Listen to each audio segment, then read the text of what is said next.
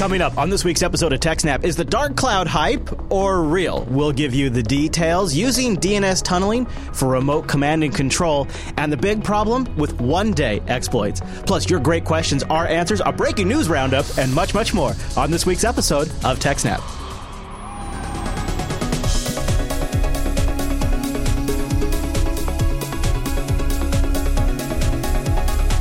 Hi, everyone, and welcome to TechSnap. This is episode 268 of Jupiter Broadcasting's weekly Systems Network and Administration podcast. We stream this episode live on May 26, 2016. This episode is brought to you by our three fine sponsors, DigitalOcean, Ting, and iX Systems. I'll tell you more about those great sponsors as this here show goes on. Oh, our live stream, it's powered by the incredible Scale Engine over at ScaleEngine.com. Go check that out. My name is Chris, and joining us every single week is our host, the admin, the tech, and the teacher. It's Mr. Alan Jude. Hey there, Alan. How's it going? Hey, Chris, everybody. Thanks for watching. Hello, sir. So we have a little bit of housekeeping I think we should take care of right now, because it's on the tip of our minds. And if we wait till later in the show, we will forget. And that is just a little bit of a heads up. We will be doing a double recording of the TechSnap program next week. And that's always our call to you, to please send in lots of emails. Because right now, inbox zero. It's a disaster. It is horrible. Not really totally zero. Inbox zero for us is still like there's some emails in there, but it's real close, guys. It's real close. And we have not enough for next week. So I'm giving you the warning now. Send in your questions if you want them answered on the show next week. It's going to happen when we record two episodes. But Alan, where the heck are you going to be? Why are we recording a double next week? Because BSDCan starts on, June 8th? BSDCan. I can't believe we're there already. BSDCan 2016. Check it out in Ottawa, Canada. Boy, you don't have to go far, do you? It would still be a 6-hour drive. Yeah, but that's not bad. It's only for 1 hour flight. No. And there is, of course, a whole bunch going on, including Alan's talk. Yep. Which, if you're going to make it, you could say hi to Alan, say hi to Mr. Is anyone else? Chris going to be there? I assume, yep. Right? Yeah. Chris will be there, and every other BSD person that I can think of. Yeah, so almost everybody will be there. It'll be also good. A double of BSD Now next week too. Now, the way that works for those of you who watch after the fact is they just come out at the regular time. You don't have to change anything in your routine. We just release them as our possibly slightly early.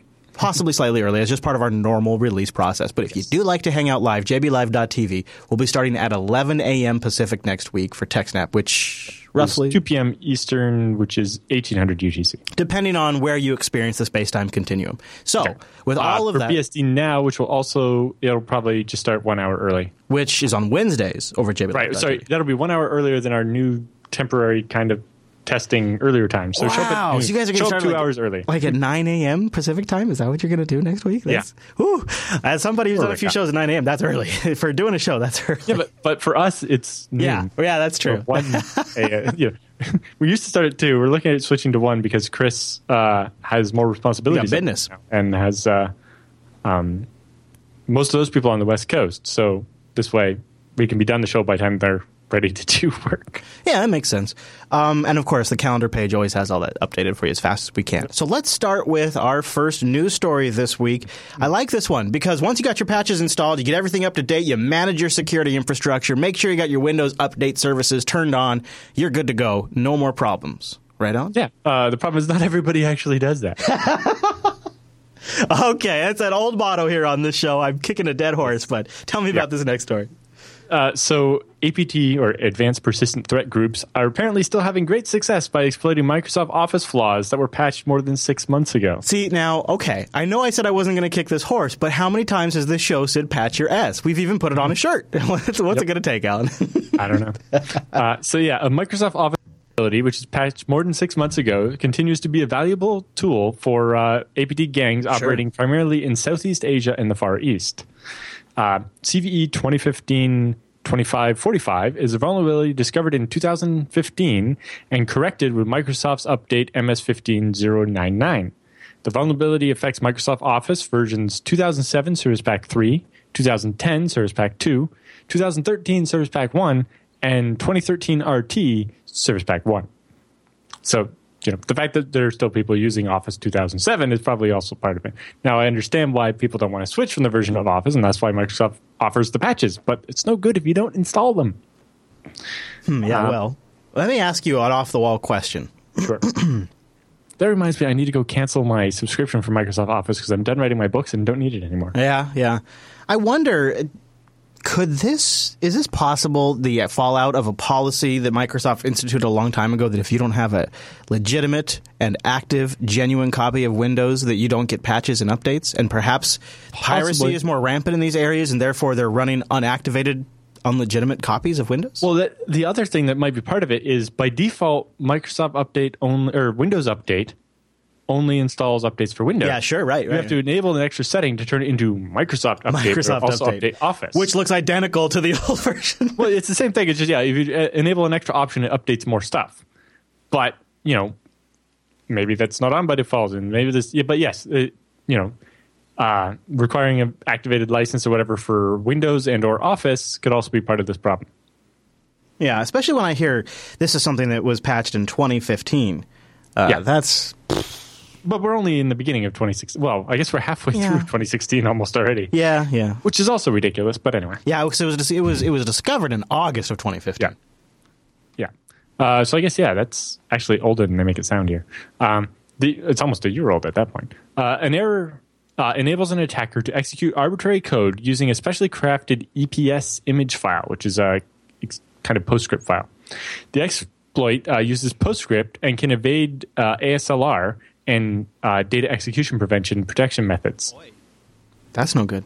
No. ASLR is often, a lot of stories you cover these days, ASLR is getting bypassed. Yeah, so ASLR is supposed to protect you from all these buffer overflows and exploits, and it turns out that it can be bypassed and almost all the cases. Yeah. Yeah. And that was one of the big accomplishments back in XP SP2, if I recall, right? Or SP3 somewhere? Yeah, so there's that and the DEP, or data execution prevention, right, which was using extra flag in the CPU to say this memory contains data and can never be executed. I'm not sure how they're bypassing that one. But basically, this report from Kaspersky shows multiple different groups using this exploit, and you can actually see they have a timeline there showing the different groups overlapping and when they're using it and so on. You see the one group focused on when it was like a 0 day, and then later on you see the different groups pick up on it and keep using it. Mm-hmm. One of the groups was actually targeting the Japanese military-industrial complex. In December of 2015, Kaspersky Labs became aware of a targeted attack against the Japanese defense sector. In order to infect victims, the attacker sent an email with an attached docx file that exploited the CVE 2015-2545 vulnerability in Microsoft Office using an embedded EPS, or encapsulated PostScript object. The EPS object contained a shellcode that dropped and loaded a 32-bit or 64-bit DLL file depending on the system architecture. Nice. Suggesting that lots of people are still running like Windows XP or something with 32-bit. I guess so, yeah. Nobody installs 32-bit Windows anymore, right? I guess if the author has determined it's necessary to have the capability to work on both, there must be enough. If you're using Windows, if you're using Office 2007, you're probably still using XP. Yeah, right? For sure, yeah, because that would technically be called. I think that was called Office XP, actually. That version was, right? 2000. No, there was two. There was Office 2007 and then Office XP and then... No, it was Office 2003. XP. Yeah, it was 2003, then XP, 2003. Then 2007. Oh, okay. So it's right. So that was sort of early days XP era. Yeah, okay. Yeah, well, no, 2007 would have been late XP, but... Vista is like 2008. Oh, yeah, right? Okay. I'm thinking of Office XP as early XP era. You're right. Yeah, Office XP is like 2004-ish. Yes, yeah. Right. Wow, that is... But anyway, so yeah, so it's basically embedded in the Microsoft Office docx file. Yeah. It's some encapsulated PostScript that runs shellcode that actually figures out if you're 32 or 64-bit and drops the right virus. And so it's not just EPS image files. It could also be docx files as well? Well, they embedded the EPS file into the docx file. Oh, I see. And then Windows... You know, Office renders it because it's part of the doc file. I see. This, in turn, exploits another vulnerability to elevate local privileges on the local system, CVE 2015-1701, and then download additional malware components from the command and control server and do whatever they want. So they can basically have self-updating malware and so on. Now, did they say anything about the command and control server? It doesn't look like it. A little bit. Okay. The command and control server used in the attack was located in Japan and appears to have been compromised. So, you know, the people using it as a command and control server weren't paying for it. They hacked someone else's server stuff, free ride, and put their stuff on it. However, there's no indication that it's ever been used for any of the other malicious purposes. Monitoring of the server activity for a period of several months did not result in any new findings. We believe the attackers either lost access to the server or realized that that their attacking had resulted in too much attention from security researchers, as the attack was widely discussed in the Japanese security community. So too much heat, and so they didn't go back to the command and control server and pick up the stash. Probably part of the benefit. I mean, really, one of the main reasons, not just because it's free, but one of the main reasons you don't want to actually own the server yourself is if things get no ties back to you, and you can just walk away. You start smelling a little heat, you just don't go back. And that's sort of brilliant, especially. It's like a dead drop for a spy, right? Yeah, especially if you cover your tracks every time you connect to the server. Yep. But if you dig into the Kaspersky report, they have the different teams and how each one attacked different people using different methods, and lots of detail in it. Yeah, it's really great. I've been showing some images from the different parts of the different reports have some of the images. You can see the different groups, and they all have different names and so on. Some or all the teams might actually be related. One of the interesting ones was the attackers used at least one known one-day exploit. So that's like a zero-day, but you basically start attacking people with the exploit the day after it's disclosed. So you didn't find the zero-day and start using it before. Right. You know, what zero-day means is the bad guys found the exploit and started using it before there was a patch. One day means as soon as the patch came out, people figured out what the problem was, or the details came out with the patch. Yeah. And then they wrote an exploit and started using it against people that hadn't patched yet. Yeah, they're banking on you being lazy. One day to patch. They're making you. They're figuring, you know what? They're not going to get around to this. They got stuff to do. They're not going to get this patch that fast. They're banking on people not getting around to it. Exactly. Or just not bothering. Yeah. You know, if you're missing the last 10 patches, the chance you're going to miss the 11th one is pretty high. Anyway. So they used the one-day exploit to exploit the 2015-2545 EPS parsing vulnerability, and then patched, which was patched by Microsoft on September 8th. We're currently aware that about 4 different variants of that exploit, which was called EPS IMP32.flt. The original one was used back in August 2015 against targets in India by the Platinum, or 2-for-1 APT group. But, yeah, it seems like some of this, there might have been some sharing going on between these groups, which either means that, you know, they bought off-the-shelf stuff, or that they're related, or something. Or inspired. I mean, really, sometimes with some of this these groups are perfectly happy to steal from each other as well. Exactly. So just because they're sharing stuff doesn't, you know, they could be sharing, they could be stealing, or they could have just figured out the same thing. They could have said, you know what, I see what they're doing, let's go get it. I mean, let's be honest, that's sort of what their tool set is, right? That's their core competency, as it were. Fascinating, and also so funny that the only real true reason that this got as much traction as it did is people just don't patch. There is enough computers out there. There's enough stuff connected to the internet that just simply doesn't get fixed. And I mean, how old are these? 2015 from August. We're talking probably Windows XP computers in some cases. We're talking Office 2007. This stuff is just – I don't want to be over the top about it, but it feels unfixable to me at this point, Alan. It feels like it can't there's no coming back from this. If it's this old, stuff from 2004, and it still hasn't been fixed, it's never going to get fixed until it dies. Right. So, you know, you can protect yourself by keeping up to date. Right. But the problem is – there is still an impact on the rest of us, even when it's not our systems that get even if it's just a abstract strengthening of the cybercriminal community and enriching of the cybercriminal community, even if it's that affects all of us in the aggregate. And it just, I don't know. We have really built ourselves something here. And I hate to bang this horse too, because I know I've said I wasn't going to kick more dead horses, but we're just doing it all over again with the Internet of Things. We're like we're just repeating the same cycle, only this time these things are Internet connected out of the box instead of, you know, most of these systems probably aren't connected to the Internet anymore. But the Internet of Things is, that's going to be an interesting, challenging time, Alan. Any other thoughts on this story? Not on that one. I'll tell you what. Speaking of the Internet of Things, you know how you do it right, Alan? I got a pro tip for you. you go to Ting, because Ting doesn't get in the way of the updates. Ting doesn't care about that kind of stuff. You go to techsnap.ting.com.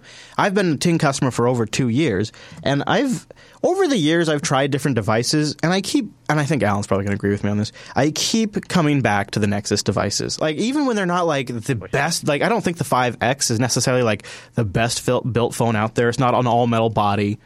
But at the same time, like, when you go to Ting right now, it's an unbelievable price. You can get this phone with no contract, no early termination fee.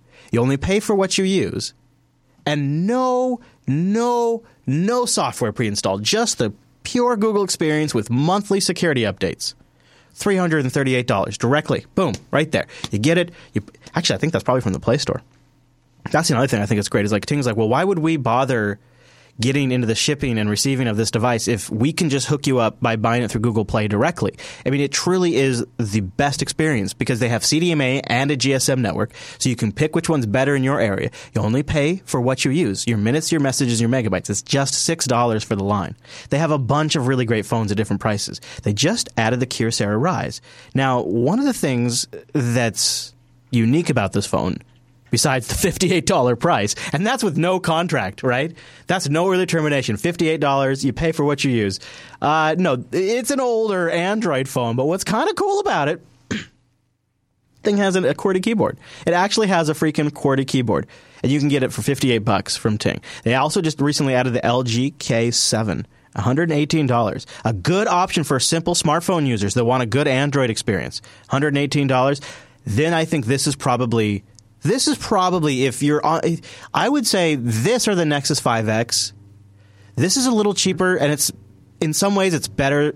This is the LG G4 for $293. It's got that leather back with a button on there on the back that's kind of cool with a nice camera. It's a really nice machine, especially for those of you that are photo buffs. $293. Unlocked. You own it. It's yours, like when you buy your laptop. TechSnap.ting.com. Go there, take a look at their savings calculator, see what your current usage would look like on the Ting network versus maybe what you're paying for now. Remember, you don't have to buy a whole bunch of minutes and stuff like that, or how many megabytes you might use. And if you got Wi-Fi in your area, then whenever you're on your Wi-Fi, it's absolutely free. And that is really cool. Check them out, techsnap.ting.com. I'll tell you what, when I'm on Wi-Fi, Telegram, Hangouts, all that stuff. I don't have to make a single phone call. I don't have to use the cellular network at all. It feels like, I figured out how to do these things, and I should be able to do these things, and I don't need a cellular network as a middleman to handle all of this. That's what I like about Ting. So I primarily, when I'm here at the office right now, at least in the studio, I've got full Wi-Fi reception. The Wi-Fi access point's like literally on the other side of the wall over there, and so that's the window behind you. What are you talking about? Yeah, I know, right? Yeah, well, that wall, over there. That means when I'm here at the studio, every podcast I download, every phone call I make over Hangouts or Skype or whatever. I used to use Viber a lot. I don't really use that as much anymore. That's all just absolutely free. And why shouldn't it be? Why do I have to pay for a whole bunch of minutes that I literally never use? I don't even like to make calls when I'm driving anyways. So check out Ting, because if you're a little savvy, if you know the difference between having complete control over your phone and your account versus having to pay into some sort of duopoly, and if you know that there's things like CDMA and GSM, even if you don't really know the big difference, like if you've heard those two terms before, you're probably savvy enough to just get a ton of value out of Ting. I hear about it all the time. Before we started the show, I got a note from the chat room. It just was going on about their fantastic customer support.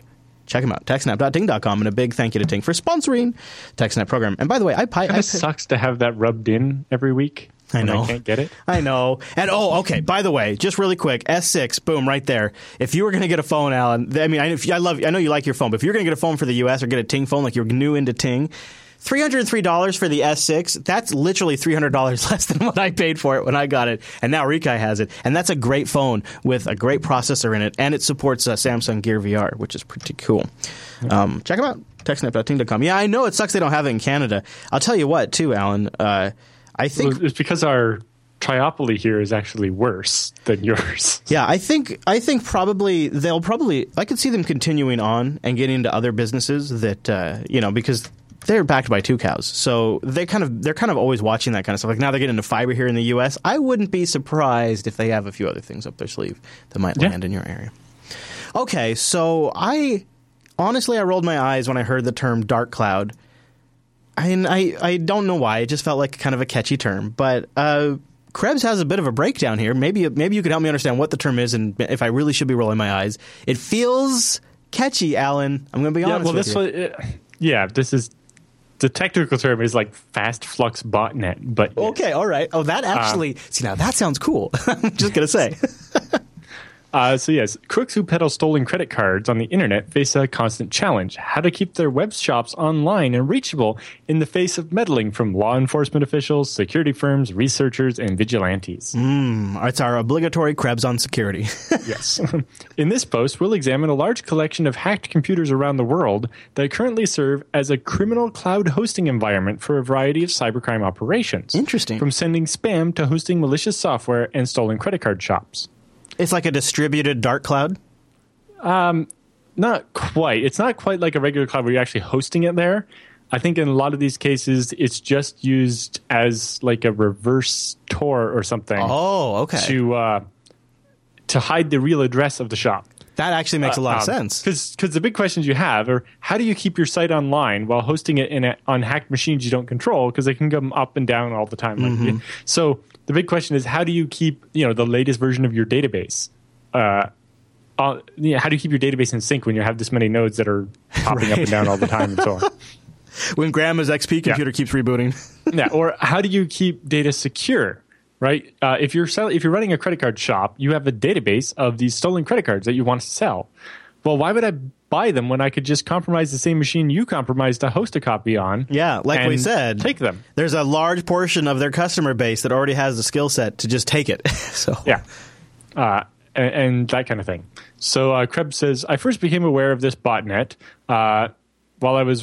which I've been referring to as the dark cloud for want of a better term. Okay. After hearing about Noah Dunker, who's the director of security labs at the Kansas City-based Risk Analysis Labs, Dunker reached out after watching a YouTube video that Krebs had posted that featured some existing and historic credit card fraud sites.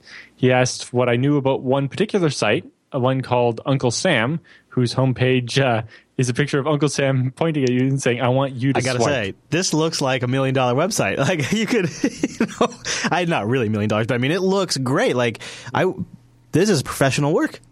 Yep. It says, I confess that I knew little of this shop other than its existence and asked why he was so interested in this particular crime store. Dunker showed me how the Uncle Sam card shop and at least 4 others that were hosted in the same dark cloud, and how the system changed the IP address of each website roughly every 3 minutes. Huh. The entire robot network, or botnet, consisted of thousands of hacked home computers spread across virtually every time zone in the world. So most of these hacked machines, apparently, I imagine, are just used as a repeater. So rather than actually hosting the site on these machines that are coming and going and where you can't be sure that somebody isn't going to be looking at the data that you're storing on these machines. Instead, what they would do is just proxy a connection back to your real server somewhere, and you manage to keep the server secret by only allowing people to connect through this botnet. Although, and at worst, people figure out the secret location of the main back-end server rather than getting the actual data from it. And, of course, you can do this in layers, and so that they'd have to follow the whole chain, which is bouncing up and down the whole time, and probably wouldn't be able to find the origin server. So this technique is what's called a fast flux botnet, where basically the DNS points to a different IP address every couple of minutes, or it's changing even more frequently than that, but it's just your DNS cache that keeps you locked on one machine for that long. And so if you did the lookups from a second location that used a different recursive DNS server, you would probably see different results. Okay. Are you saying that they are directing people to the different machines via DNS? But people's local DNS cache? Okay. How are they updating DNS records that fast? Well, what you can do is something like what we do at ScaleEngine with our GDNSD, with our global server load balancer, is we actually, when we get a request, we come up with a list of servers that can answer that request. And based on, how specific we want to be for that request and how busy things are, we might come up with a pool of 20 servers that we could send back. Right, okay. And we limit the number we send back to like 3. But if two people were looking up at the same time, even if they're in the same area and they're going to get the same group of eligible servers, the result they get will be different. A different 3 out of that random 20. So if I had this botnet and I just had, 1,000 IP addresses, and I would just send a different random one to every request. Is it strange that the first thought that comes to my mind is this sounds like an abuse of the DNS system? Like it's putting load on the DNS system that if something like this were a large scale, right? These are constant DNS records that have to be updated. Well, you're not actually updating the DNS record, right? Like the authoritative server that controls this just instead of having a database, it has this list and it just randomly picks one. Yeah. Okay. And then Google or whatever recursive DNS you're using caches it for a small amount of time. Right. So you're creating a little bit more traffic when people look up your website, but it only it's not like you're constantly submitting new records and Right. You're just not asking. You're asking for your records not to be cached very long, but that's fairly common with almost everybody that has a load balancer of any kind. So anything cloud is already doing something like that. Yeah, it looks pretty normal. It's basically what you have to do unless you're using something like DigitalOcean's floating IP addresses where you can have one IP address and move it between machines instead. Mm-hmm. There was a paper we covered like 2 or 3 years ago about these fast flux botnets and how you can use them. So it seems like they're probably just repeating to then some concentrator that eventually gets back to the real server that has the website. Although you do wonder how often people try to go to the website and can't because the machine that was... whose IP address they got back has gone down or something. But, in general, people leave their computers on for regular amounts of time. And if you read the details of this story, you can see they actually look at the machine and decide what roles to give it. And maybe it can't host the website until it proves that it normally stays on for a couple days at a time and doesn't, isn't a laptop that's going on and off all the time. One of the interesting things, as a side effect, this is a really good denial of service mitigation mechanism. Someone tries to denial of service your website, they're hitting like one individual server that everybody else is getting sent somewhere else. And, if they take out a bunch of random people's home computers with denial of service attacks, what do you care? Right, let's get off your back. DNS just cycles to the next one. What do you care? Yeah. They say, the Windows-based malware that powers the botnet assigns infected hosts different roles depending on the victim's machine's strengths or weaknesses. So look at how good the internet connection is, how much RAM, how much CPU, etc. The more powerful systems might be used as the DNS servers. So they don't even host their own DNS servers, right? So they're harder to shut down. While infected systems behind, say, home routers might get a reverse proxy set up so that the infected machine connects out to some machine that isn't behind a router or firewall so that the attacker has a way to get into those machines and control them to do stuff, like send spam or whatever. So that allows the attackers to control the machines remotely. It's unclear whether this botnet is being used by just one group or person, or if it's actually being used by a whole bunch of different people. The variety of cybercrime campaigns that Risk Analytics has tracked operating throughout this network suggests that it maybe the people that own the network, or they don't really own it, but people who set up this network might rent it out to different cyber crooks, when they're not using it. Because, on the same forum where you sell stolen credit cards, you can be like, hey, you need to use a botnet? I have this one over here. Here's some on-demand infrastructure. Yeah. Still, other clues suggest that the whole thing may be orchestrated by the same gang. There's... like this Uncle Sam site, there are a whole bunch of them that have very similar kind of feel to them and like design of the website and so on. Like there's another one there, Mr. Bean, which is all the stuff looks like Mr. Bean. Yeah. And then there's like a Daffy Duck one, I think, and there's a list there just under Mr. Bean. The whole site has got a few screenshots of it too. Here's Popeye. Yep, there's a Popeye one. That's nice. I like the Popeye one a lot. Mm-hmm. But yeah, they definitely got a good web designer in there somewhere. Yeah. Damn. Some pretty crazy stuff. They say over, it's 2,000, so 2,000 infected endpoints. Mostly broadband subscribers. The one is just mostly in like the Ukraine and so on. A more in-depth report from the Risk Analytics people is expected next week. There might be more information about how this works. And Krebs points out, if you like this story, check out his other piece about the Joker's Stash. I think we covered that when it came out back in March, which covers a little bit about the unique communication systems that site uses to keep itself online and reachable from anybody who wants to buy stolen credit cards. And we have that linked in the show notes. So there you go. Huh. Fascinating. And you know what it makes me think of, honestly, is I can't help it, is it makes me think of how could we use this as sort of a distributed, like, community built, like maybe this could be a way to do types of hosting for and front end proxying or front end load balancing for like open source projects or something. Like maybe there's a way to use this for good in some capacity. Is that? Yeah, not really. There was one. We got BitTorrent. We're good. Right, but there was a caching system.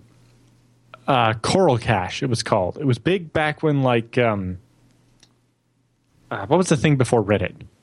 Dig. Dig, yes. It was big back in the Dig days as a cache for websites that would go down under the load of getting slash dotted. Or, oh, right. Yes. Yeah. Remember it was like NYUD or whatever? Something like that. Do you think that's feasible? That existed. The big thing is, people opting in, obviously. Yeah. The problem with doing it for like denial of service mitigation is I don't want my home internet connection going down because I was trying to help somebody else keep their site up. For another example of something that just has not taken off, even though the technology has existed for a while now, I experimented with this maybe 4 years ago. WebRTC has a peer-to-peer CDN technology where you can actually have everybody take part in distributing files via peer-to-peer WebRTC, blah, blah, blah, yada, yada, yada. And it essentially... I think someone's actually done a WebRTC implementation of BitTorrent, which probably works slightly better. Either way, it's been technology that not only has been around for a while, but is, there's demos of it out there, and yet nothing gets done with it. Well, the big one I always laugh at when it keeps coming up is this peer-to-peer cloud video streaming. So it's like, so each user receives the video stream and then uses part of their upload to maybe upload that video stream to someone else. But it's like most people's connection are asymmetrical, and if I'm watching your feed, I don't want to also be using a megabit of my upload to relay the feed to someone else. It also seems like the more people you had distributing the live stream, the larger the latency would be because you'd have to account for each computer. Especially multiple steps, and how do you keep that all in sync? So the more people that help you distribute it, slow it down. Well, even if you limit it to one layer so that you're never more than one hop away from someone. Which the only way that would work, the meshing of it, and it wouldn't work is the problem. Yeah. But people keep trying to I get spam trying to sell it to me, and it's like, really, because But the worst one is the number of things that are trying to. It's like, we have this thing. It's great. You don't need a CDN. It's like, well, we are a CDN, so why would we want your thing? Have you seen this? This was from the Twit Network on May 17th, posted by Lisa Laporte. The Twit is honored to be featured as a content provider at the launch of BitTorrent's new live streaming app, BitTorrent Live. And so this is basically that. It's it allows live streaming. Except for slightly more torrent-based, but yes. They say lag times vary widely on platforms, and BitTorrent says they've cut the latency down to 10 seconds. There was a thing for this with VLC years ago, and the main problem was just that people didn't have enough upload speed back then. Yeah, that always is going to be an issue. And people overestimate how good their connection is a lot. All the time. Yes. Well, in particular, and people will overuse their upstream such that their downstream falls over. Mm-hmm. Mm-hmm. But yeah, like most torrent clients now, even if you start downloading a file, you can then in like uTorrent, you can open the file and have it stream into. It creates a local web server on a different port, and VLC connects to it, and you watch the video while it's still downloading. That's like how popcorn time works. The main thing there is BitTorrent originally would purposely get the file out of order, to try to distribute to cause the swarm to have more complete copies of the file. Mm-hmm. But when your goal is to watch the file through, then you just start at the beginning. Well, it still grabs from the end too, but it kind of prioritizes getting the chunks. But with my connection, I can usually get the video in 2 or 3 minutes where I don't mind waiting for the whole file to be done before I start watching. Have you tried Netflix's new speed test on your? Yep, their speed test is a little short. Short, you say? How so? Yeah, well, it doesn't run for enough seconds to actually measure my connection. So it only comes up with like about 300 megabits instead of the full, 1,000. Whereas speedtest.net actually does find the full thing because their test runs for like 20 more seconds. That is legitimately not even a first world problem. I don't even know what to call that. That's a 1% problem. Yeah,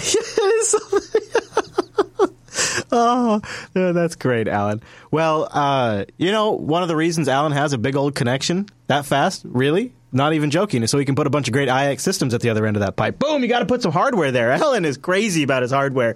He's got data centers, and you know what? He's picky. Yep. And I'm very picky, too. I've gone through what was supposedly the industry's best over my 13 years of deploying servers, and I can tell you, iX Systems sets the bar higher. iXsystems.com/TechSnap, that's where you go to build a system for your workload. Open source, Linux, BSDs, TrueNAS, FreeNAS, check them out. iXsystems.com/TechSnap, singular. These systems rock. They're powered by Intel's great processors, and they'll build them in all the different configurations. And I would love to say it's the spots here on the TechSnap program that have contributed to this, but in reality, it's the package. It's not just the hardware. It's not just the people. It's not just the engineers. It's not just the sales team. It's not just the community connections. It's all of it, including their podcast outreach. iX Systems sees annual growth exceeding 50%. Congratulations, iX Systems. Now, what's really great about this, as they put it, a leader in enterprise storage and servers driven by open source. I love that as a sub-headline to that right there. Right there in the first paragraph. I think that's amazing. If you need to go into something new, if you need to take a risk on something, if you have to build something, you want to have somebody that really has your back when it comes to the hardware. You need that to be solid. You need that to be 100%. And that's why iX is seeing growth like this. Yeah. The other impressive stat is they have on there the amount of data they have under management, meaning, you know, the amount of storage they've sold to people that are using their software. Do you see it? It might be down here. Data storage product line uses the trusted open ZFS storage platform. Solutions. I don't think I see it. But they do talk about doing few terabytes to multiple petabytes, which is awesome. Full data rack storage. That's pretty great. 20 years of experience building data center solutions. It's really neat. But, you know, it's the fact that they give the same treatment to, you know, your one little server for home as they do to, you know, the ones that are going to a hospital to run important healthcare stuff. And, you know, really, you are sort of a good example because you've been working with them for a long time. And when they first started working with you, ScaleEngine and Alan Jude wasn't as well known as it is now.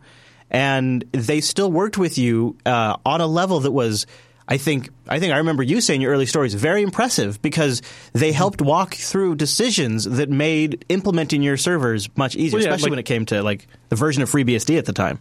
Yeah, well, the very first server I bought from them for big storage stuff, it's like, well, I've never even, I didn't even know that SAS could do multipath or what that was, but they recommended it, and then so, you know, they sold me on it. And then when I got it, I was like, I actually don't know how to set this up, and then they helped me through that too. So even the after sales support was great.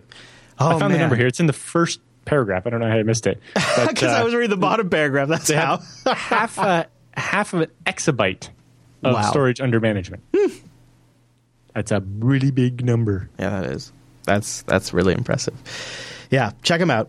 iXsystems.com/TechSnap. Go there to land there, learn more about them, and support our show. They also have a white paper that'll help you grease those wheels up the chain. I really think this would be a great transition for your business, small business or a large enterprise. And they've been around for a long time. Check them out, iXsystems.com/TechSnap.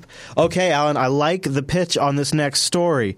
The researchers are reporting, I won't spoil it, but the researchers are reporting that malware tactics used by a well-known APT group are beginning to change. Now, that's a pitch. What's going on? I know. So the Wekby APT group, or gang, is now using DNS tunneling for their command and control systems. Okay. So Palo Alto Networks has reported a shift in the malware tactics used by the group and added a rare but effective new tool to its bag of tricks. Wekby attackers are tunneling turning to a technique known as DNS tunneling in lieu of more conventional HTTP delivery of command and control for remote access control of infected computer networks. So instead of having the infected machines call out over HTTP or HTTPS to a server to get their instructions, they do DNS lookups, because a lot of security systems on networks don't actually expect that, right? Like, they'll see, oh, what's this HTTP connection to this server that nobody in our company should be connecting to? I will grant you HTTP is under much more scrutiny these days. Yeah. And HTTPS, and then too. Some stuff, like HTTPS is like, okay, it's an encrypted connection, but why is it going to...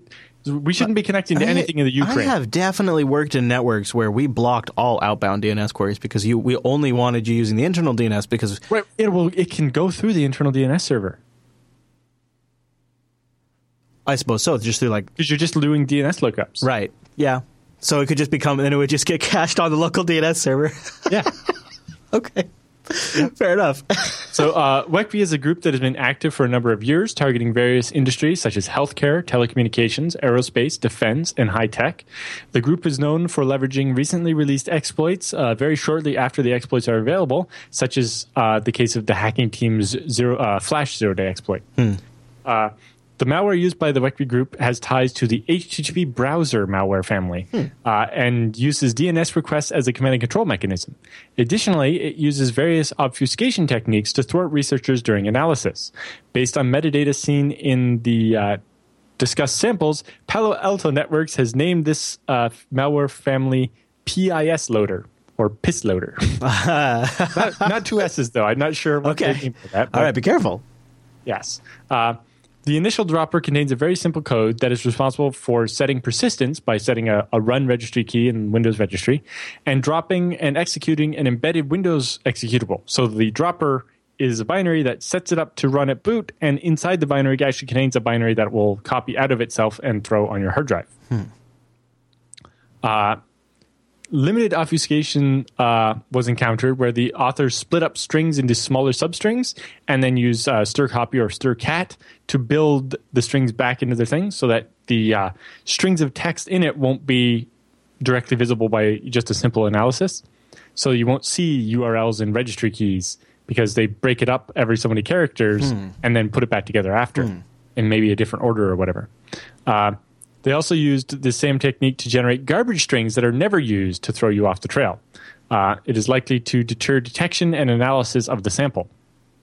The payload is a heavily obfuscated and uses the return-oriented programming, or ROP technique, as well as a number of garbage assembly instructions that actually don't do anything but make you think they do. In the example below, in the paper there, code highlighted in red essentially serves no purpose other than to deter reverse engineering of the sample. This code can be treated as garbage and completely ignored. The entirety of the function is highlighted in green, where two function offsets are pushed to the stack, followed by a return instruction. This return instruction will next point execution first to a null function, which will then point code execution to the next function. This technique is often is used throughout the runtime of the payload, making static analysis very difficult. The malware is actually quite simplistic once the obfuscation and garbage code is ignored. So after they spent all the time digging and figuring out how it works, it's actually not that complicated. But with all the obfuscation, it took a lot of work. Right. It begins by generating a random 10-byte alphanumeric header. The remaining data is then base32 encoded with the padding removed. This data is used to populate a subdomain that can be used in a subsequent DNS request for a TXT record. So then basically it sends out a request for a header, which is this unique per machine 10-character code, and then a 6-character code that is the command it wants to run, or what it's asking it to do. And then the DNS server on the other end responds, hey, I want that particular machine to do this. And the DNS TXT response tells it what to do. So... You might be able to detect this by looking for weird TXT records like that, but the attackers could very easily switch this to return, random IP addresses, and then by looking at the number that IP address represents, you can, assign it different values. That's how most DNS blacklists work, right? They return 127.0.0.2 for one meaning and .3 for a different meaning or whatever, right?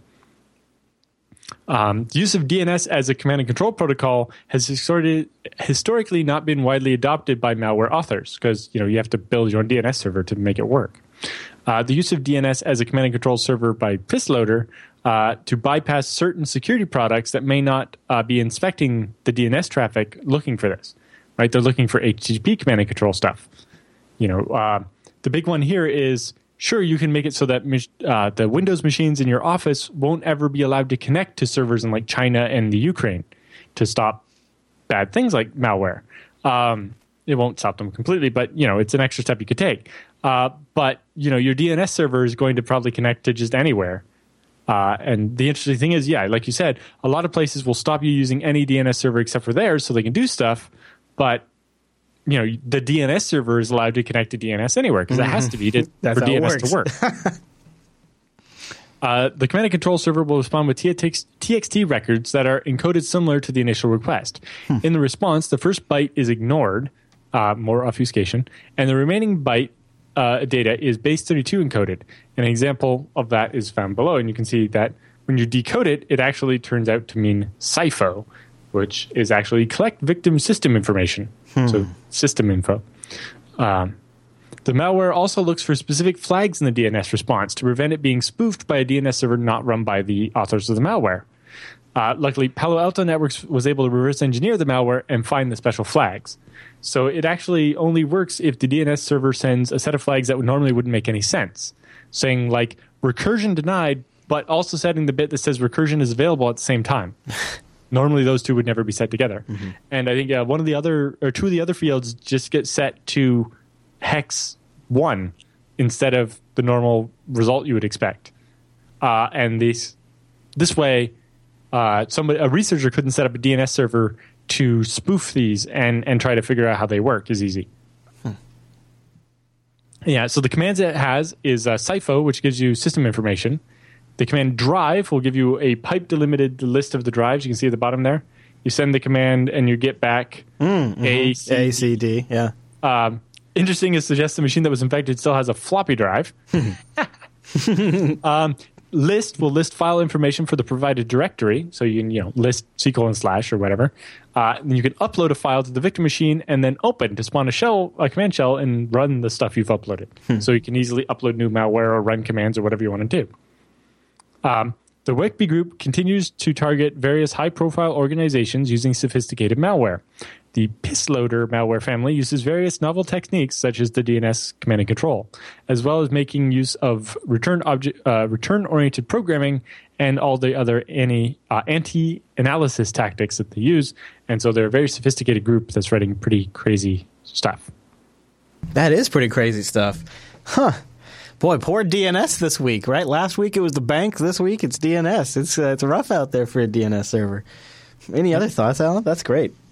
No, that's about it for that. A change in tactics. I like that. I like how they pitched that over at Palo Alto Networks too. Which it's been a couple of weeks since we've heard from them, I think.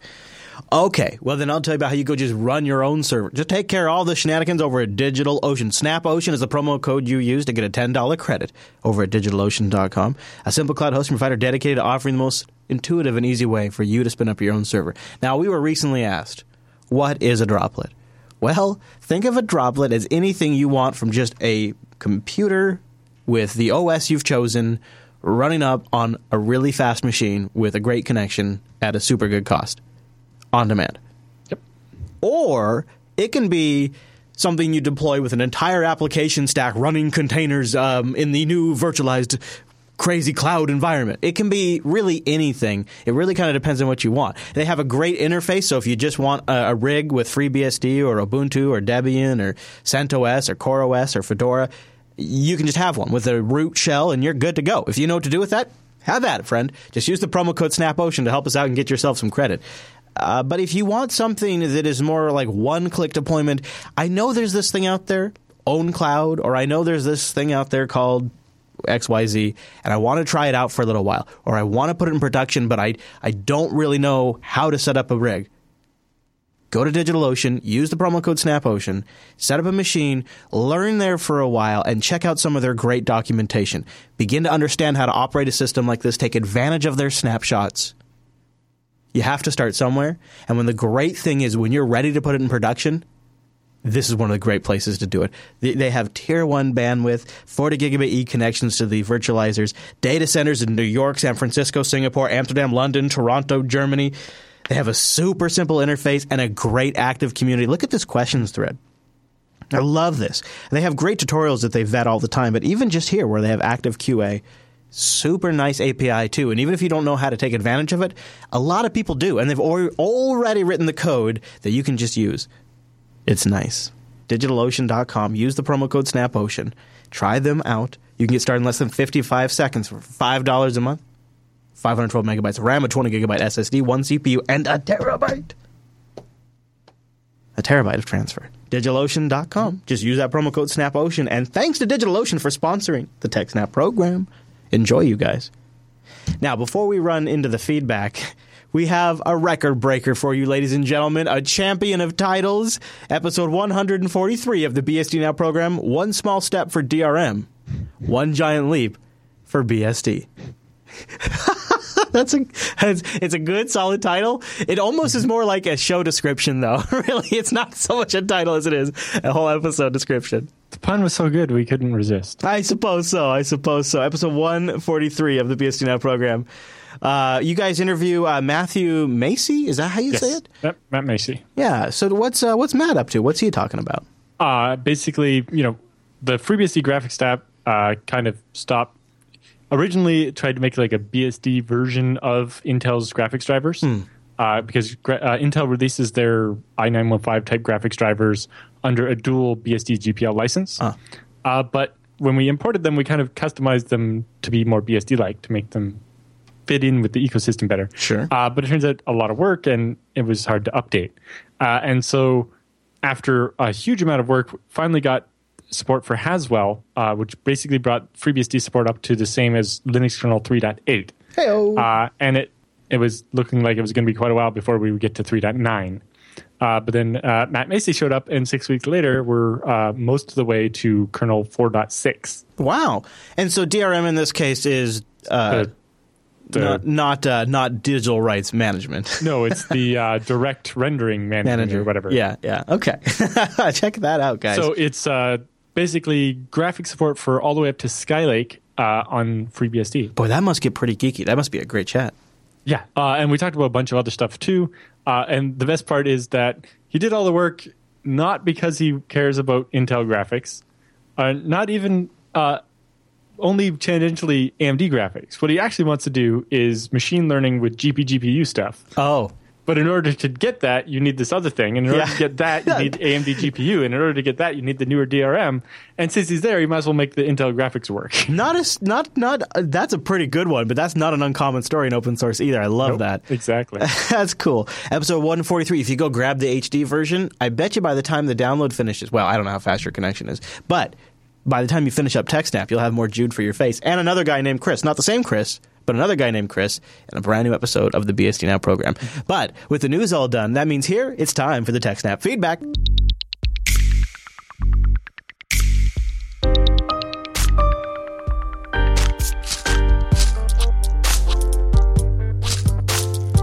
Thanks for sending your emails to techsnap@jupiterbroadcasting.com or popping that contact link at the top of the website, or perhaps starting a thread in our subreddit at techsnap.reddit.com. Our first email this week comes in from David. Full stop, real talk, you guys. I'm amazed we've never covered this before. Perhaps we have in some degree.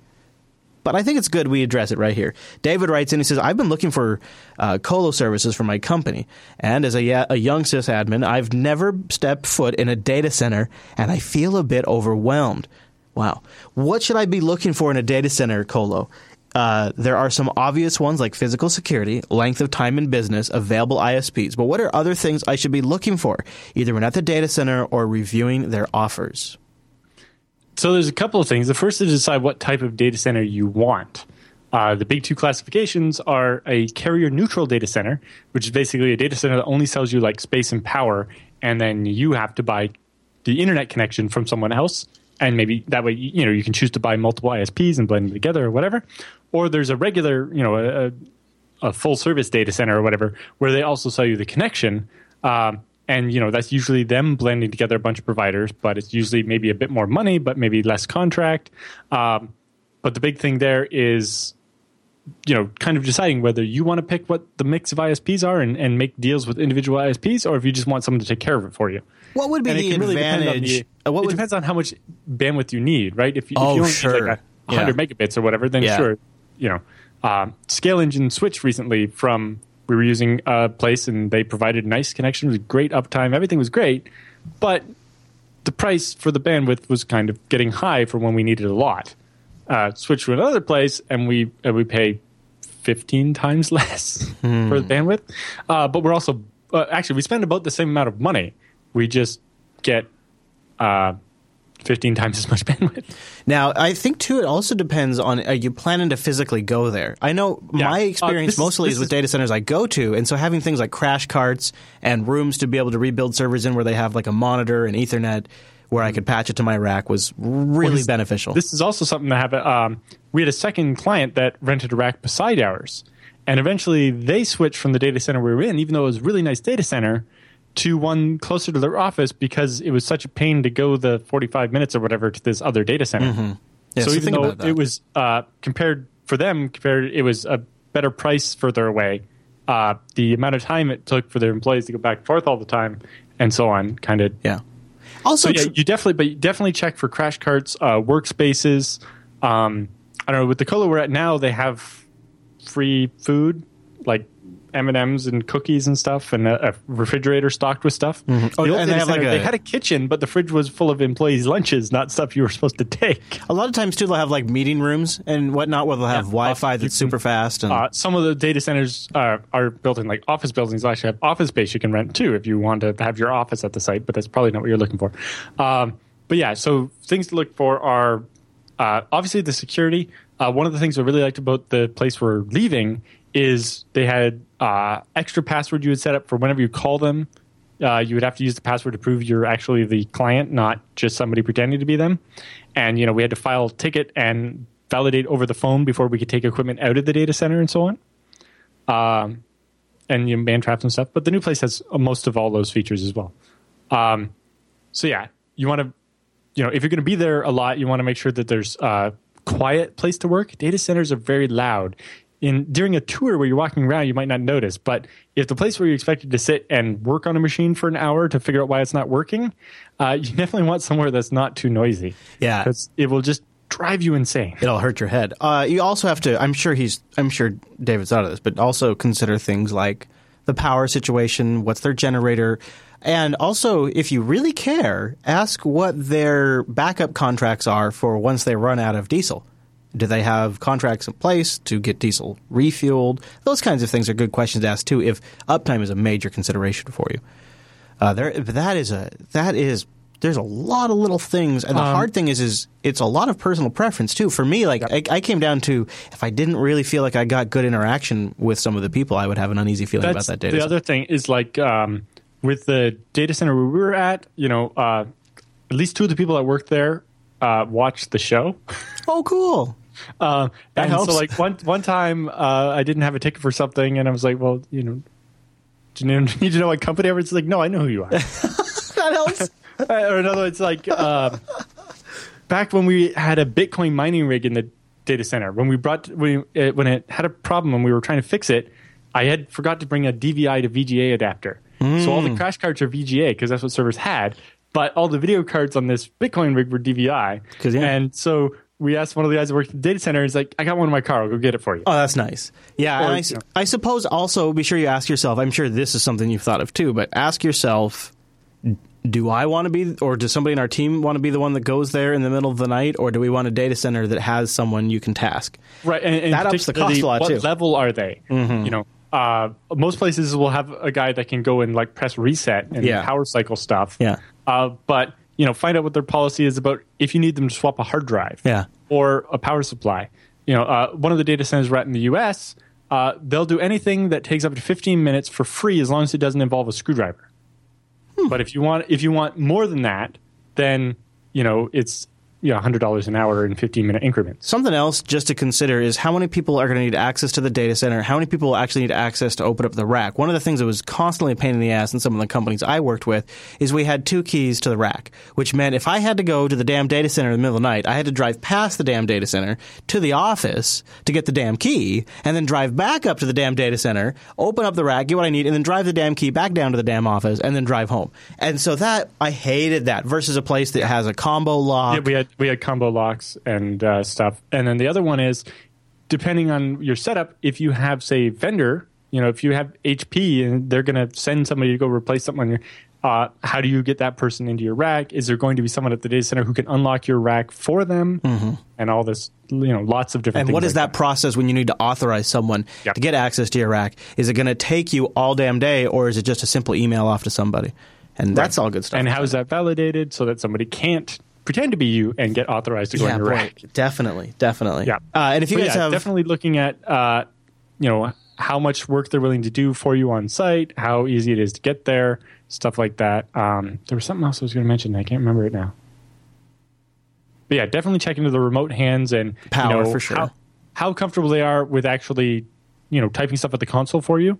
It's like, do any of your techs actually know what BSD is? You know, I'm not. Have you seen this screen before? But you know, can you tell me for the difference between a boot screen and an air screen? Yeah, it's like if your machine isn't passing the FSCK and is dropping to single user mode, will they actually know what to do to get it to work again? If that is actually so huge for somebody to be able to tell you, yeah, you're in single user mode, or it's saying SDA, that's going to be hit and miss in a data center. But that is well, because you know they're on a phone with the screen pulled up on your server. It's loud, yes, but it's like the whole screen is full of text because it's the console. Are they the type of person that's going to be able to scan over that, find the important information, and explain it to you? Why they're shouting in the phone. Who's going to have to read the whole screen, or just say, I don't know, it just says a bunch of stuff. Yeah. Right? Yeah. So how much are you going to need them to do stuff for you? Yeah. And policies and stuff. But and as the chat room points out, good one, is there a pizza place nearby? Yes. This one was so good that the pizza place knew exactly where the place was and how to get in to deliver stuff, because you actually had to have a card to get in the gate. Okay. Because the people that work there 24/7 order pizza all the time. Yeah. All the delivery places in the area know all about this data center. Mm-hmm. The other one is check out webhostingtalk.com. It's a big forum for this industry, and they have dedicated server providers and co-location providers, and you can find other people that maybe have used this place and will tell you about their experience. There you go. That'd be nice. I've been using this place for years, and you know, there's this occasional problem, or you know, every time they do maintenance on the generator, they accidentally turn off the power. It's like, well, I'm not going to want to be there. Yeah, that's a great idea. If you guys have additional suggestions, I'm sure David would love them. TechSnap.reddit.com. Just look for episode 268 and leave your notes there so he can read them. Tim writes in asking about snapshot best practices. I hope this makes in time for today's show. I recently upgraded from one FreeNAS box to another, and since all the data is copied to the new FreeNAS, I decided to play with the old FreeNAS box before retiring it, just to get a better handle on ZFS snapshots. I decided to delete all the data, about 120 gigabytes, on the old FreeNAS rig and roll back a manual snapshot I created prior to deleting the data. Wow, the data was restored in an instant. So then I decided to remove the snapshot, figuring it would be done with its job, and I no longer required it and would just have it there taking up space. Much to my surprise, the data had been previously restored was gone. I'm sure glad I tried this on a spare box, because this one was being decommissioned. My question is, do we not delete a snapshot after it's restored? Do I just leave them there? What is the best procedure for purging snapshots after our rollback is complete? Love the show, longtime listener of last, BS Now, Unfiltered, and my favorite, TechSnap. Listening to Alan after all these years has encouraged me to deploy free BSD-based solutions at our office, including pfSense, FreeNAS, and a handful of Apache web servers running on FreeBSD 10 inside Jails, thanks to BSD Now's tutorial, Everything You Need to Know About Jails, which I refer when setting up a new jail. Thanks again. Keep up the great work, Tim. So, deleting a snapshot will not make your data disappear, so maybe what you accidentally did is delete the data set, not the snapshot. Luckily, ZFS keeps a record of everything you do, so you can find out what you actually did. Oh. So if you actually run the command zpool history, it will basically tell you what you did. What and if so, it was like, still restoring? And still restoring? Is it, no, like, when you do a ZFS rollback, it's instantaneous. Okay. So like if you look at, if I run zpool history on my machine here at home, you can see over the last couple of days, here's the commands I've run. You can see I took a snapshot of this one thing called memstick1, and then I replicated it to another machine where I then built on a 24-core machine instead of my little 4-core home machine. Nice. And then I cloned the base data set and made one where I worked on some post-installation stuff for BSD install, and then another one where I worked on my Raspberry Pi. And so, yeah, if you just run that command, it'll tell you exactly what you did, and then it will probably become obvious what that you did ZFS destroy path and forgot the at snapshot and accidentally destroyed the whole data set, not just the snapshot or something. Because as long as the data set is still there, the data is there. You know, if you roll back to the snapshot and then delete the snapshot, the data would still be there. So it'd be interesting to see what you actually did and what happened there. There you go, Tim. And thanks for watching all the shows. We really appreciate it. Now, if you'd like a little additional reading this week, Alan has a great, great PDF for you. The SE Linux coloring book. It's raining cats and dogs. Sure. Although this came from a tweet, and it was mostly that SE Linux is cruel to animals. What? Yes, the title from the tweet was SE Linux is cruel to animals. So here's the little coloring book, and there's a dog and a cat. And these are the two different processes. And then we have a cat chow and a dog chow. And we know that we want to allow cats to have cat chow and allow dogs to have dog chow, but nothing else. Right? So we scroll down, we see, yes, the cat can eat the cat chow and the dog can eat the dog chow. Everybody's happy. It's delicious. It's delicious, yeah. But if the dog tries to eat the cat chow, evil Colonel Penguin guy like yanks on his leash and is like, no, you cannot have. Likewise, if the cat tries to eat Fido's chow, the Bad Colonel. Cat. Don't do that. Right. I see. And then we see that, oh, what if we have Fido, the dog, was allowed to eat the chow, but now we have Spot, the other dog, and so on. And it goes on and is mean to animals. You know, I don't know what to make of that. I did just read recently that, you know, Chrome OS will be soon including Android Play apps, and they're using SE Linux to isolate the different apps from the Chrome OS system. If you want to understand SE Linux better, you can look at the coloring. That's not bad, actually. You won't feel like you're being, you know... it's a complicated beast. It makes... But, yes. SE Linux is so complicated that it, I mean, unless you work with it all the time, that it makes AppArmor feel very appealing. But, yeah. Anyway, it was funny because it was being mean to the animals. I like it. So this is great. So this was an actual letter. I work in IT, got this mail today. Gentleman, it starts. And he's blacked out like the telephone and all that kind of stuff. Yep. Please take a look at the enclosed hard drive and let me know whether you'll be able to transfer the files and or programs on it into a laptop. If this is the case, I will have a laptop sent to you to get it done. Thanks much. And then it's blacked out. So they open up the box here. It's got some packaging stuff in there. Oh, wait a minute. That's not a hard drive. They open it up, and it's a power supply. The guy thought he was sending his hard drive. He's sending his power supply. That's pretty adorable, really. Yeah. So as a follow-up to this, I have this diagram of a computer with all the parts labeled. Hey, there's look at you. Thinks they know how to use a computer. Yeah, it's not the CPU, that's the tower. There's the tower, and it's labeled tower. There's a monitor, and it's labeled computer. And then there's the processor, which is labeled hard drive. Sticks of RAM, which is labeled hard drive. Video card, which is labeled hard drive. Wi-Fi card, which is labeled hard drive. Power supply, labeled hard drive. An actual hard drive labeled probably unimportant. Then a DVD drive labeled DVD player. A floppy drive labeled hard drive. USB port labeled Wi-Fi. Audio ports labeled television. What's that? eSATA, I think? Yeah. It's printer. Yeah, and then... HDMI or DisplayPort is RAM. DisplayPort is labeled as RAM. A DVI port is labeled as Internet. And a... Is that VGA or serial? That's got to be VGA because this is all that's VGA labeled. Yeah, HDMI, DisplayPort, DVI, and VGA. This is perfect. This is really perfect. Yeah, you know what really strikes is I've personally had family members that thought these audio ports on the back of their PC were television. And I'm like, and look, Chris, it came with a TV hookup. That's what they said. Well, because it does kind of look like the RCA type, like the component. Although some of them actually do have a composite output. back in the day. Yeah. Like a Raspberry Pi 1. So if you want to email us, techsnap@jupiterbroadcasting.com. It's just the show name at jupiterbroadcasting.com. I don't know why that's hard. People are asking in the chat room what the email address is. It's literally the show name at jupiterbroadcasting.com. Also, you can go to jupiterbroadcasting.com/contact and choose TechSnap from the drop-down. And then you don't even need to know. You don't have to know it. You can just send us in your question directly using the contact form. Okay, with the feedback all done, that means it's time for the TechSnap Roundup.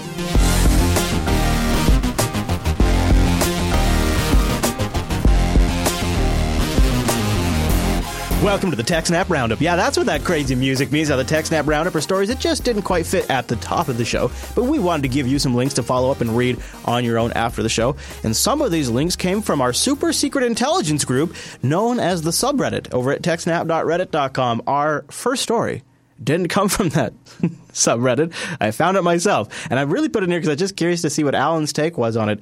Tor is talking about using decentralized random number generators to generate truly random numbers. So they'll use like different machines around the Tor network, I assume, to generate random numbers.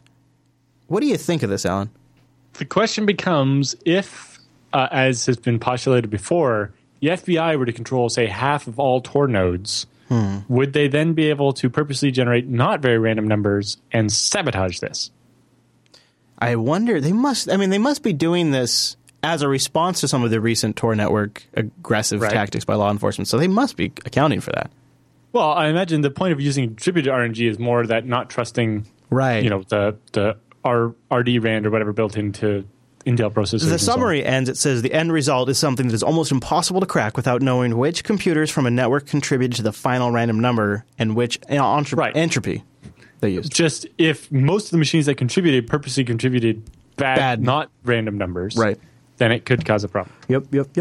This one's interesting. Now, let's see if the images have not been loading for me all day, so I'll refresh the page right now as we get into the round. No, they're still not, which is too bad because the images would be part of the best. They were earlier, but skimmers. The site is having some problems. Credit card skimmers found at Walmart, and then Krebs has a closer look here. I wonder if he's just getting a ton of traffic on this story right now. That might be what's going on. But basically, they were an overlay skimmer, so it looks kind of exactly like the regular terminal at the self-checkout at Walmart, except for it was slightly wider, and basically it fit exactly over top of the old one. So basically, as somebody walked by, like if you watch these guys deploy these on security cameras, it's pretty crazy. There's a picture of it. Yeah, I kind of Google Cache. Yep. You kind of like walk by and then just from under your shirt, pop this out and drop it on and keep walking. And basically, nobody can, like, it takes you literally 3 seconds to plop this over top of the regular one. Yeah, that's totally legit. Especially at the self-checkout. And it looks the same. That's especially at the self-checkout. Wow. Because nobody's going to be looking, right? There's not somebody standing on the other side of the counter to, right? And so, you just have someone distract the one employee that's running the, like, 8 self-checkout counters, and you just plop this over top. And it's got electronics to read the keys you type in and even a card skimmer built into it. Some of them actually have the hole in the bottom for people that have a chip card, and it will just maybe ignore that. Although some of them, they will purposely not have the slot so that people will always swipe. Clever. Yep. So I think we're all pretty comfortable knowing that Skynet's never really going to happen, like the whole take over the planet Skynet. That's never really going to be a problem until robots have the ability to build themselves.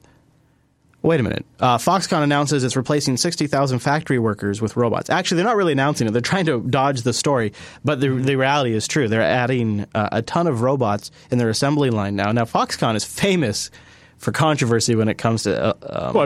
they're underpaid, overworked, slave labor type things in China, and so robots don't complain. Yeah, and they're a high upfront investment. Bad PR by trying to commit suicide. And they're very precise, too. Yes. This is an interesting one. Beware of keystroke loggers disguised as USB phone chargers, the FBI warns. And these... So somebody made a proof of concept one that's not that bad. Yeah. But the FBI is like, well, someone could make one much worse. So this one is basically a regular USB charger that has had an Arduino also stuffed in the case. And it with the near-field communication chips, it can actually log the keystrokes from the Microsoft wireless keyboards. So it sits there and listens them up, and picks up all your keystrokes as you type them on your Microsoft wireless keyboard. Then it uses its Wi-Fi to then send your keystrokes to the bad guy. We've seen other models. While being plugged in the corner charging your cell phone. Yeah, exactly. So it's not actually stealing from your cell phone. It's just using being your cell phone charger as an excuse to be in the room near your keyboard. Keyboard, yeah. Here's an interesting stat for you. 1/3 of new cellular customers last quarter were cars. How about that? That tells you about a trend, huh? Yeah, well, as in-dash computers get bigger and need access to data, and more manufacturers have something similar to like OnStar or whatever, then yeah, computers or cars are going to have a GSM modem in them. I guess kind of an interesting point. But, you know, we saw what happened with like the Jeeps and stuff where someone could come in over that IP and knock the machine off. But here's just an interesting like comparison. So in terms of activations last quarter, cars, so phones were in at 31%, which is amazing. Cars were in at 32%. That's amazing. 32% more than phones. But here's something else obvious. Way more than tablets. There's way more cars that were added to cellular networks than tablets last quarter. That, too, is... Most people would probably just use Wi-Fi on a tablet in most cases, right? Yeah. Okay, you've got one here from NIST. Tell me about this. So NIST, which is the National Institute for Standards and Technology, has published a paper providing best practices for security in full virtualization technologies. So if you're going to, say, use VMs for everything in your infrastructure, here's some things you might want to consider about that. So it's like a 35-page thing about using VMs to run all your servers and desktops and so on. Oh, well, you'll have to go check it out for yourself, chat room. Yeah, we can't. It's definitely worth it. And audience at home, we can't read the whole thing for you. This is the story I was sort of teasing you about before we started the show today. Google aims to kill passwords by the end of the year. They have Google Advanced Technology and Projects Group, where they have built the Trust API. And they've been working on it under the they've codenamed Project Abacus. It was introduced last year, and Abacus aims to kill passwords, not through one super secure replacement, but by mixing together multiple weaker indicators into one solid piece of evidence that you are who you say you are. Among the pieces of evidence Google suggests the Trust API could use are some obvious biometric indicators, such as your face shape and voice pattern, but also well-known or less obvious ones like how you move, how you type, and how you swipe on the screen. With services constantly running in the background of the phone, it can keep track of whether these indicators match how you normally use your frickin' phone. Yeah, and I can see things like, is your cell phone in the same room as you right now? If so, then it's probably you that's doing this. They say they're going to have they're dodgy on this, but the new Trust API they're launching is going to be with several very large financial institutions in June, according to a Google employee. But yeah, the problem with too many weak indicators like that is, you know, how do you make sure it's actually the right thing? But as it is, you know, Google doesn't ask for your password very often as it is, right? Sounds like a great technology for an advertiser to invest in. I'll tell you that. So DARPA's got an extreme DDoS project transforming network attack mitigation. Woo! Wow. I think the goal is to transform. I don't know that they've actually managed it yet. It says it right there. It says it right there, Alan. Well, that's somebody else's headline. But they've given out 7 different multi-million-dollar research grants to universities and research labs to develop mitigation techniques for distributed denial of service attacks. So yeah, there's Georgia Tech, George Mason University, University of Pennsylvania, Raytheon BBN. If you know the history back, BBN was one of the first implementations of the TCP/IP stack, and so on. So giving out a bunch of money to try to find ways to protect computers from denial of service attacks. Let's just do it for fun. A breaking news roundup here. Google has beat Oracle. Android makes fair use of Java APIs. Oracle spent millions trying to get a chunk of Android, but to no avail. This is breaking right now. It just happened. Yep. In a federal jury. Interesting one is there's a lady from, I think, Motherboard.com who took time off from her job to go sit in the gallery of that Oracle versus Google trial and like live tweet about the stuff that was happening in there. Yeah, she did great. And it becomes very obvious that we almost need a separate court system for IT stuff. We kind of dodged a bullet with this one, I think. Yeah, but the big problem is like if the judge and the jury don't understand the concepts that are being talked about, how do they make a decision about this type of thing? I'm amazed at when it, I thought that was going to be the killing blow to this case. So there you go, a little breaking news here in the roundup for you. Yep. Okay, now back to your regularly scheduled TechSnap roundup. This is just because Chris likes to complain. Fox stole a clip, if you want to call it that, from YouTube. They downloaded it and then used it in Family Guy, and then DMCA'd the original clip on YouTube. Yeah, the amazing thing is I think the original clip went up on YouTube in 2004 or 2009, many years ago. So guy made a clip of playing a video game, put it up on YouTube. Like 6, 7, 8 years later, Fox borrows that clip and uses it in an episode of Family Guy, and then by the automatic takedown system claims that they own the video they used. I remember the same when NASA posted a video on their own YouTube, and then it got taken down by some tiny local news station somewhere because they reused that clip in their newscast. This is a big problem. But I think there's a couple of it seems like automated systems like this should consider if the thing that's claiming copyright came up many, obviously very much later than the thing it's claiming. It's how could an episode of Family Guy from 2015 claim copyright over images in a YouTube video from 2009? I have every day probably 3 or 4 videos that get dinged from the back catalog. As what happens is content owners, quote unquote, bring their content onto YouTube, and they retroactively content ID everything. And so I have episodes of SciByte and Tech Talk Today, or I'm not Tech Talk Today, Jupiter at Night, and all of these things that are constantly getting pulled down. That so our back catalog just gets spotty, and sometimes they don't get pulled. Sometimes they just have different things happen to them. Well, and the worst part is what about the 30-second fair use rule? There's that, and it's what about for the last 7 years or 4 years or 3 years, it's been totally fine. Now all of a sudden it's in violation? That doesn't seem fair either. It definitely seems like they shouldn't be able to pull down stuff that's been up for so many years. Yeah. Okay, so we got a PDF here in the roundup. Some big, thick reading. Analog malicious hardware. Ooh. Yes. So this one is basically a way to add a small trace to a chip when it's being... So basically companies invent new chips, but it would cost $20 billion to build their own factory to make it. So they don't. They farm it out to an existing company, usually in Asia. Well, during the process, somebody could add these couple of little traces to this chip, and then if this really weird set of things happens that would never actually happen except for when it was specifically done, all of a sudden it will flip a bit exactly when you want it to. And so the attackers can now cause the processor to flip on the authorized bit or the privileged bit whenever they want, and then execute whatever code they want. So it's a paper where they actually implement it in a kind of small processor, but the same concept could be applied to regular processors. Cool, Alan. But it's a big deal especially for Internet of Things types devices, where someone could be if I send it the right series of messages, all of a sudden the chip will just start doing my thing instead of your thing. This next story in the roundup, I feel like someone or a group of someone's should potentially lose their job.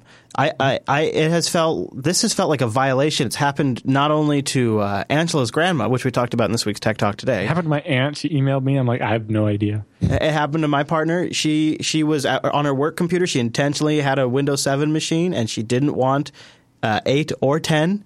And it turned out that even when you click the X to close it, it's launching it, and she stepped away. Yep. And it was installing... Yeah, so clicking the X to close it was apparently agreeing to be upgraded. Now, Microsoft says they're going to backtrack on this. But it's almost too little too late because it's affected a ton of people. Most of the people that are going to fall for this have already been hit. I can't help but look. There's some things I look at Windows 10 and it feels like a pathetic release. It's pathetic that they had to skip a version number because their last version was so crap that they wanted to distance themselves from it. That's pretty sad. And the other thing that's really sad is you can tell they want to announce we've hit 1 billion devices. We have X amount of customers on Windows 10. This is the most widely adopted version of Windows ever. And you could also tell they resent competing against their own versions of Windows now. They're done with it. They're sick of competing against 10 and 7, and they want everybody to move on. And I feel like they crossed a line here. In my partner's case, she's running a medical practice, and she has very important standards, and she has to be able to get access to patient records. And there is just a certain time to upgrade your operating system, and there's a certain time not to upgrade your operating system. And the middle of a day is not one of them. Yeah, in the middle of a client day is not one of them. Mm-hmm. And so it's embarrassing that one of the industry's most influential tech companies is being so lazy and so what disrespectful. I don't. Malicious. Yeah, it feels like malware. When you click an X and it launches, that's malware, Alan. That's what malware does. It's just and in the case of Angela's grandma, it made it so her machine could no longer get online after the update, after it auto-installed the update, and now she's just using her iPad. She's just letting her computer sit there. She can't get it working with Windows 10. So thanks, Google. Anyways, end of rant. Yeah. Moving on. You know, at this rate, I will just give up playing games and throw my Windows computer out the window. So anyway. Google might name and shame slow to update vendors. And I'm kind of curious what you think about this. So previously they did this Android Update Alliance thing, and that didn't really work out. And they tried some other things. But apparently they might just release a report that just lists which are the worst vendors for actually getting around to updating Windows or Android stuff. I don't know how much good it'll do, but maybe if Google says you shouldn't buy an Android device from this company, maybe people won't. Maybe. I don't feel like the average consumer that's buying these devices that gets updated even knows that Google has a Play Store or that any of this stuff. Like, I don't think people... I don't know. Consumers... Google is a known name, but it's not a strong bond. Consumers don't go into the Verizon store asking for the Google Android phone. They go in there... Not. They go in there asking for an Apple iPhone, maybe. But yeah, I would love to see Google do this. They'll ask for the ones they see on TV, I suppose. Yeah, I don't watch TV. Here's really all they need to do, Alan. They just need to get enough attention that it is a benchmark that manufacturers care about. And if they can do that, that's all they really have to accomplish. And it would at least be doing something. I would love to see Google be more aggressive about this particular problem. I'd love to kill the stupid, silly names for the versions, because it's like, I don't know what version Marshmallow is. Why can't we just call it 5 or 6? Yeah, 6. Yeah. All right. Marshmallow 6? Okay. Yeah. This is like, isn't Marshmallow the older one and I have a better thing already? No, you have Marshmallow and N is in beta right now. Right. Yeah. And then a random letter? What's that about? I know. And the names, the food names getting old too. So this last roundup story just made me smile, and so I had to cover it with you. It's a foul-mouthed worm that takes control of Noah's favorite wireless access points, and it struck a wireless ISP in a few places too. ISPs around the world are being attacked by self-replicating malware that can take complete control of a widely used wireless networking equipment, according to reports from customers and security researchers. San Jose, California-based Ubiquiti Networks confirmed on Friday that attackers are actively targeting a flaw in AirOS, the Linux-based firmware that runs the wireless routers, their access points, and other gear sold by the company. The vulnerability, which allows attackers to gain access to the device over HTTP and HTTPS connections without authenticating, was patched last July, but the fix wasn't widely installed, and many customers claim they never received notification of the threat. Now, there's all these different reports coming in, and here's a couple of the funny things. The bug is a result of an upload vulnerability in the web administrator interface that allows one of the worm variants to replace the existing password file with one that contains the username mother and the password of... Mm-hmm. F word, which is great. And it then goes around and looks for other outdated firmware devices and then infects them. One way you can quickly see if your Ubiquiti router or access point has been compromised is by SSHing into it with the username mother and the password of effer. That's, you know. How many of these firmwares are they going to make that have these, you can do this thing without being logged in? Yeah. And how many people are not going to install the fix? That's supposed to be the point of the Ubiquiti, is that they're not supposed to have that kind of thing. I thought Ubiquiti routers or APs were centrally managed too, and you would install the firmware centrally, wouldn't you? I don't know how that works exactly. Well, we'd go on each device, but yeah, I imagine maybe that's why. It's because the central management console needs to be able to just replace the firmware remotely. Yeah. Yeah, maybe that's a risky business. You kind of need an authentication system for that. Yeah. You know, have some kind of enrollment, and you accept your certificate. And... Yeah, absolutely. Yeah. If you'd like to submit a story to our roundup, techsnap.reddit.com. But really, why don't you join us live next week and get yourself the Double Snap experience? Holy smokes. The Double Snap experience is like nothing else. Join us live, jblive.tv, 11 a.m. Pacific, which is... I don't know. Yeah. We said earlier, but I forgot. 2000 UTC. At GeoEngineBroadcasting.com/calendar. The early one will be 2 o'clock Eastern, which is 1800 UTC. Is that right? 2 o'clock? No, not 2 o'clock Eastern. We're starting at 11 a.m. JB time. Yeah, which is 2 o'clock Eastern at 3 hours. Yeah, of course. Okay, and also, we would love your emails. I know we mentioned it earlier in the show. If you would send that in, we would love your feedback, your questions, your difficult questions, questions you think maybe are too easy. We like helping people get started, too. You can send them in there. Just go to the contact page, jupiterbroadcasting.com/contact. All right, everyone. Oh, I should mention, too, if you're a patron, from time to time we're posting the full TechSnap live experience on the Patreon page. So if you want to support the network, you can get that, too. I don't know about next week. Maybe. It's going to be a big one if we do. Okay, everybody. Thanks so much for tuning in this week's episode of TechSnap, and we'll see you right back here next week.